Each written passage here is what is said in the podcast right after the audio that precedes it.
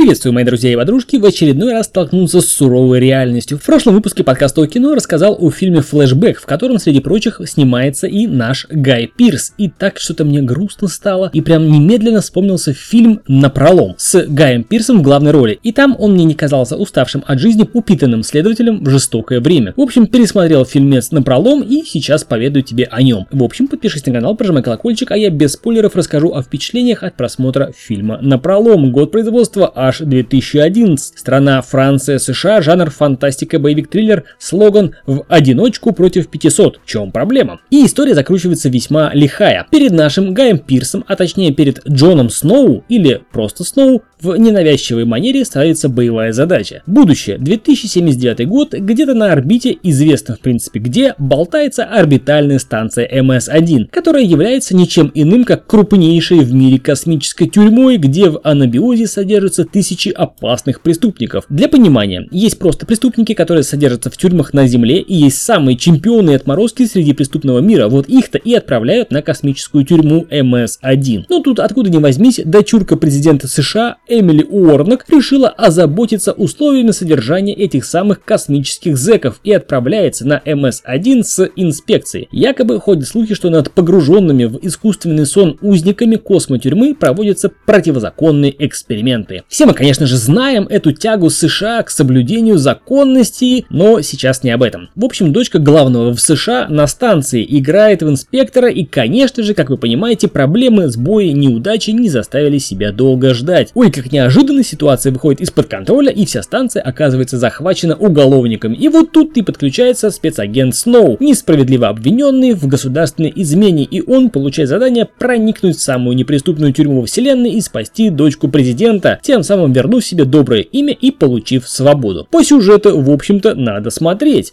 К актерскому составу вопросов по минимуму. Как я и говорил, главная роль досталась Гаю Пирсу. Он сыграл агента Сноу, этакого юмориста с неиссякаемым запасом шутеек, которые кажутся равнодушными, но при этом занятными и к месту. Если подробно не вглядываться, то и к визуалу вопросов не будет. Также не будем забывать, что это фантастический боевик, а потому все вопросы про орбиту, космос и события, происходящие там, отпадают, потому что там возможно все, это фантастика, и это боевик, и это космос. В общем, актерский состав отличный, веришь иногда, даже сопереживаешь. Эффектный экшен, футуристичный, атмосферность присутствует в должной мере. Музыкальное сопровождение, ирония и тонкий юмор, отличная режиссура, добротная графика делают фильм по-настоящему смотрибельным, даже сейчас, спустя многие годы. В общем, этот не напрягающий, но при этом добротный фильм «Напролом» рекомендую к просмотру. А это был Сан Саныч и подкаст о кино с мнением о фильме «Напролом». Подпишись на канал, прожимай колокольчик. До скорых встреч. Пока.